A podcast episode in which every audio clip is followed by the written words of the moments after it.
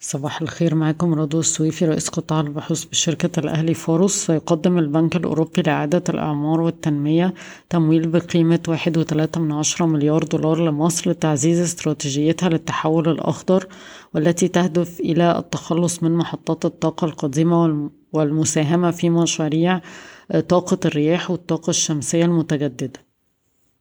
تعتزم مصر توقيع عقدين لمشاريع إنتاج الهيدروجين الأخضر مع كيانات خليجية وأجنبية باستثمارات خمسة مليار دولار.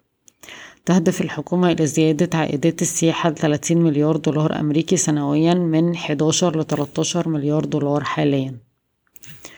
وقعت شركة السويدي إلكتريك للتجارة والتوزيع ثلاث عقود بقيمة اتنين واتنين من عشرة مليار جنيه لتنفيذ مشروع تطوير جنوب الوادي في توشكا من خلال استصلاح تلتمية خمسة وسبعين ألف فدان.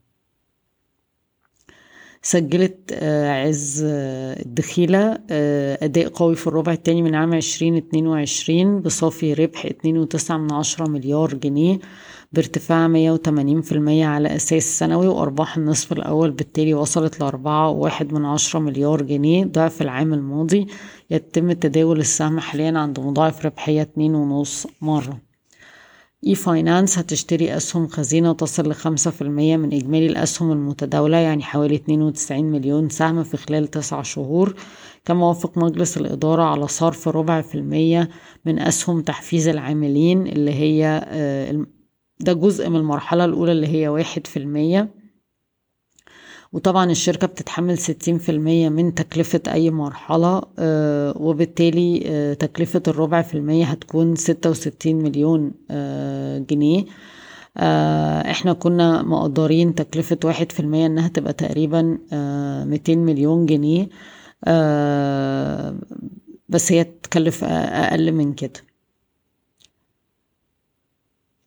يقوم بعض وكلاء السيارات المحليين بتخزين حصتهم من حصص العلامات التجارية الدولية للسيارات في مستودعات خارج مصر للحفاظ على الحصص السوقية وسط قيود الاستيراد.